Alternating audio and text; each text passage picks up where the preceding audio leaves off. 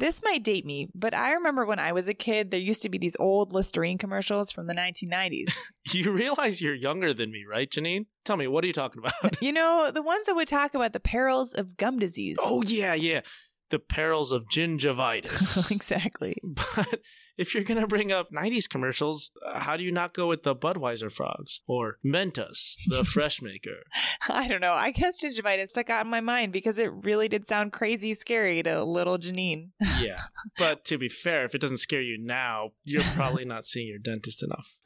Well, I think that what always got me was that it was such a scary sounding name. I didn't learn that itis just meant inflammation until medical school. I'm still trying to see where you're going with this one. Well, after our last discussion about COPD, Carl and I talked about how to classify it. We talked about how symptoms matter, but population level outcomes matter too, and they don't correlate as well as we might like. Sure. And what's kind of cool is that inflammation is common to both disease. Oh, God, I think I know where you're trying to go with this. exactly. Ugh, Inflammation, itis. That's awful. Yeah, nice. Not our strongest intro, though. but it got the job done. Speaking of getting the job done, Steve, steroids. They make inflammation go away. So forced. logically, they should improve COPD. so it might seem that way, but the way that we've looked at steroids and COPD actually hasn't always been that straightforward. Really? I feel like it's almost standard that with a COPD exacerbation, you get five days of steroids and then the waiting game to see if a person feels better. But even as recent as your beloved 90s, Janine, using steroids wasn't even the standard of practice. Ah, so the intro works in two ways. No, no, no, no. There is no salvaging that, Janine. You just got lucky here. Okay, fine. then take us through what we're going to be talking about today. Okay. So to start off, lesson one when did we start using steroids in COPD? And what took us so long? AKA, how effective are they? And number two, what's this five day course and why is it a standard? Lastly, number three, should we start with IV for that extra oomph, or is oral just as good? So surprising, it'll take your breath away. my god. st- Oh. okay, get pumped. Wait, was that? Let's dive deeper into the mad world of steroids and COPD.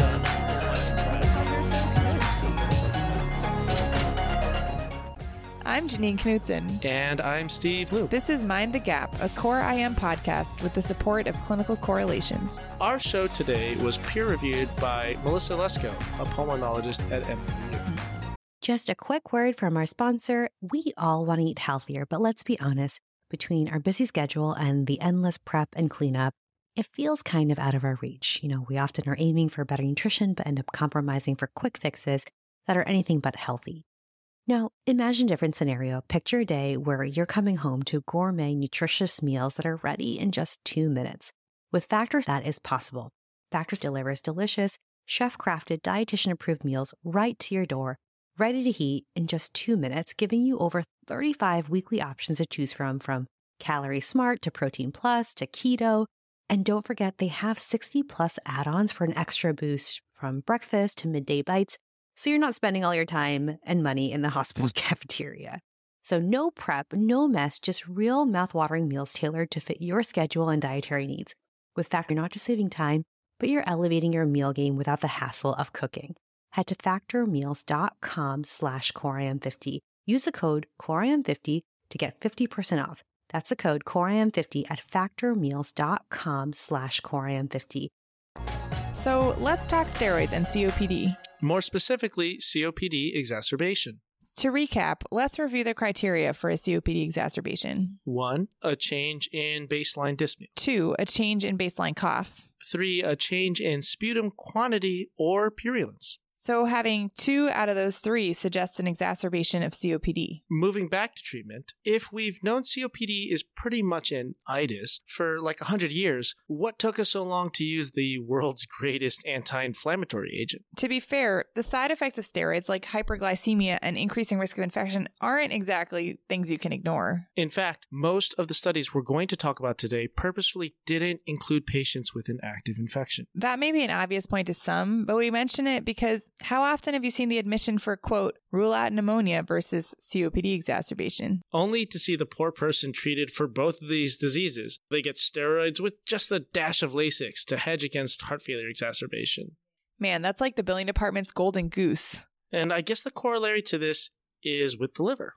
Since we can't seem to stop talking about the liver. It's so awesome. Um, so yeah, in alcoholic hepatitis, there's this ever controversial use of steroids. Well, for the lungs, there's been a lot of controversy too, especially in the 90s when they started to study steroids in COPD. and that might explain why the first RCT published in 1999 only had 56 participants. And how do you get a reliable effect size from that? well, yeah, don't.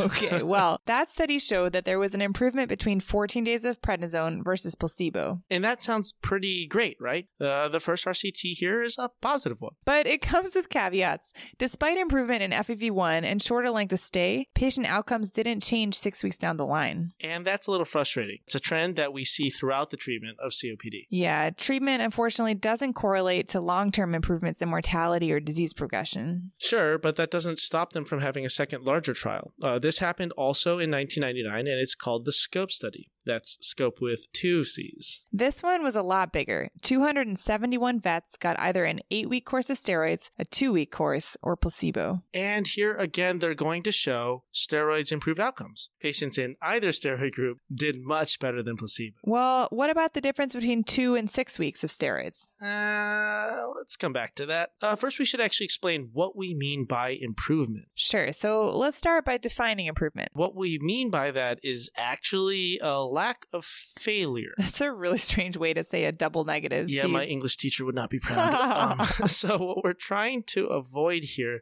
is treatment failure, which typically refers to death, intubation, readmission, or escalation of treatment. But didn't we just say that there isn't a difference in mortality between steroids or no steroids?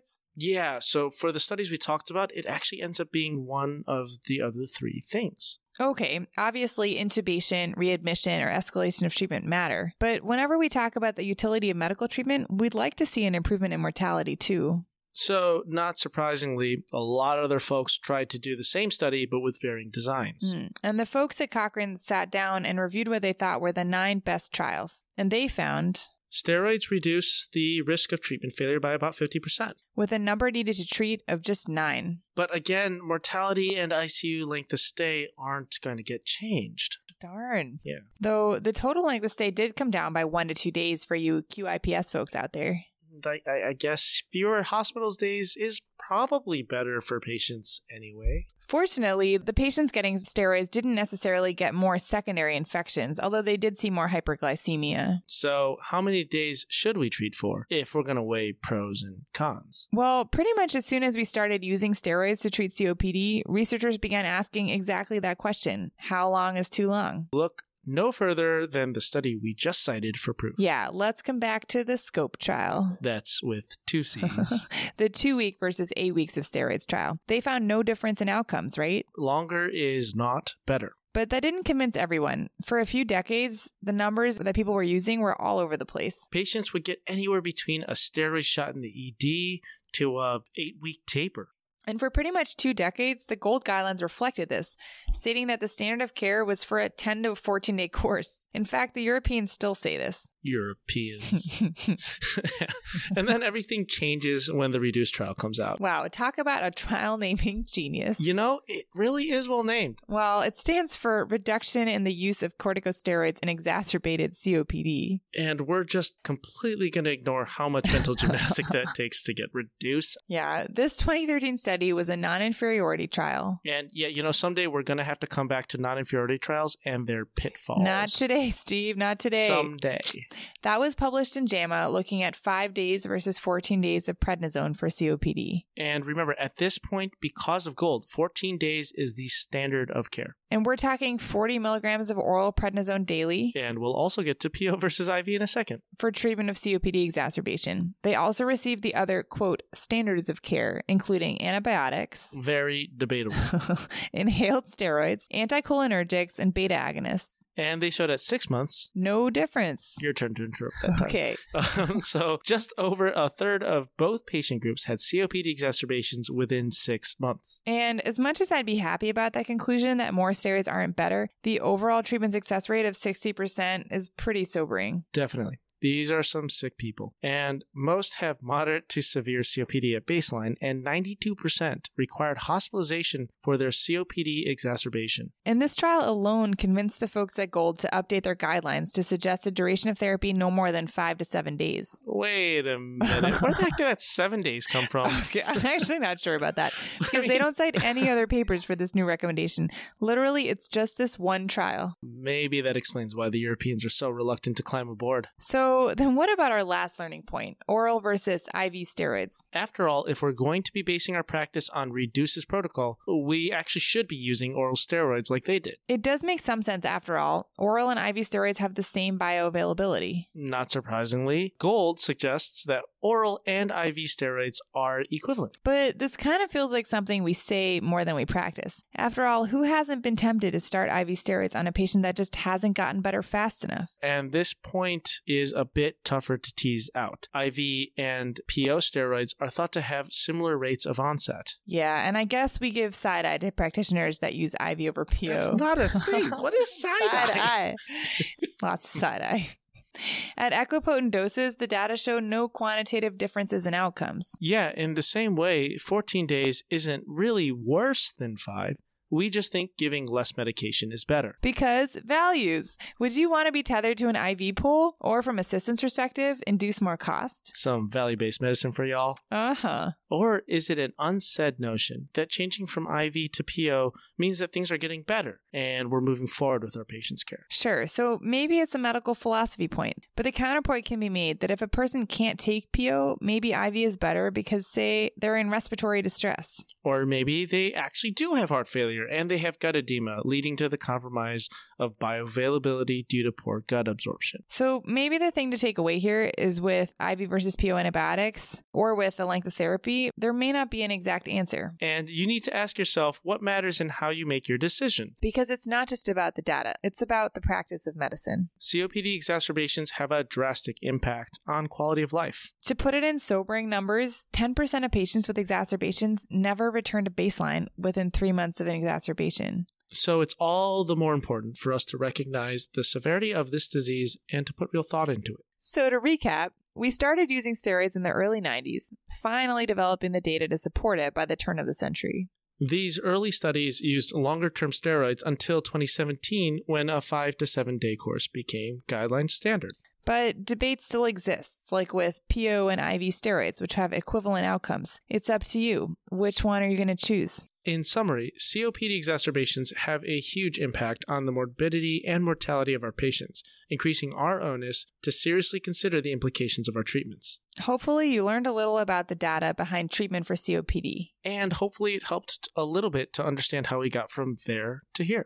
So, we know that we went kind of quickly through the data, And arguably, not as in depth as some might like. So, as always, we want to encourage you to check out the data too.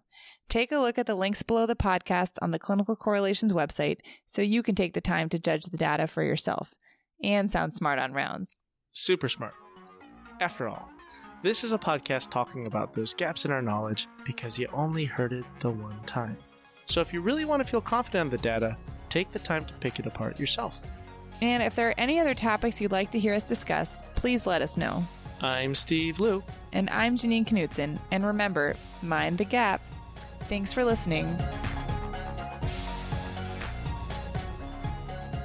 Disclaimer Opinions in this podcast are our own and do not represent the opinions of NYU or other affiliated institutions. Please do not use this podcast for medical advice, but instead consult with your healthcare provider.